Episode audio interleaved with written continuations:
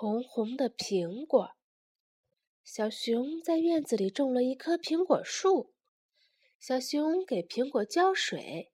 小猴子看见了，忙过来帮他抬水。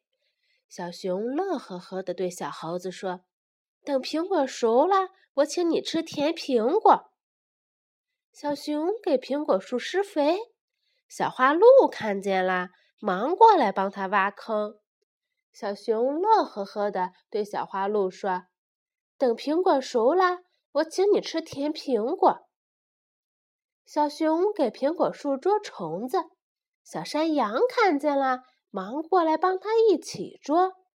小熊乐呵呵地对小山羊说：“等苹果熟了，我请你吃甜苹果。”小熊的苹果树长大了，满树粉嘟嘟的花谢了。枝头上挂满了一个个青青的苹果，小熊心里别提有多高兴了。可是，一天夜里，突然刮了一场很大很大的风，把苹果都吹落了。小熊望着一地的青苹果，伤心的哭了。小猴子、小花鹿和小山羊听见哭声，都跑过来安慰它。大家说：“我们都好好帮你看管苹果树，明年你的苹果树一定会结又红又大的甜苹果的。”说着，小猴子去给苹果树浇水，小花鹿去给苹果树施肥，小山羊给苹果树除草，小熊呢也爬到苹果树上捉虫子。捉着捉着，小熊的手忽然停了。原来，他发现，在一片叶子底下还藏着一个嫩嫩的小苹果。苹果，苹果，这里还有一个苹果呢！小熊高兴的差点喊出声来。就剩这一个苹果了，小猴子他们摘了去，我就没有了。小熊想到这里，一声不响的用叶子遮住苹果，悄悄地溜下了树。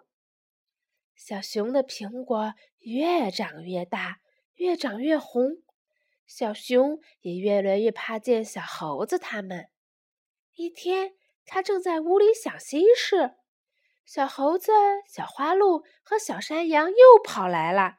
小猴子说：“再给你的苹果树浇些水吧。”小花鹿说：“再给你的苹果树上些肥吧。”小山羊说。再给你的苹果树捉捉虫吧，多好的朋友啊！小熊想想自己，羞得脸红红的，惭愧的低下了头。小猴子他们以为小熊还为没有红苹果而伤心呢，忙安慰他说：“别难过了，明年你的苹果树一定会结又红又大的甜苹果的。”小熊再也忍不住了，拉着大家的手说：“不用等明年了，现在我就带你们去看红红的大苹果。”小熊带朋友们来到树下，大家扒开密密的叶子，呀，大苹果，多红多大的苹果呀！大家惊喜地叫着。小猴子攀着树枝，小花鹿伸长脖子。小山羊翘起脚尖儿，大家笑得一个个小脸蛋儿哟，也像红红的大苹果了。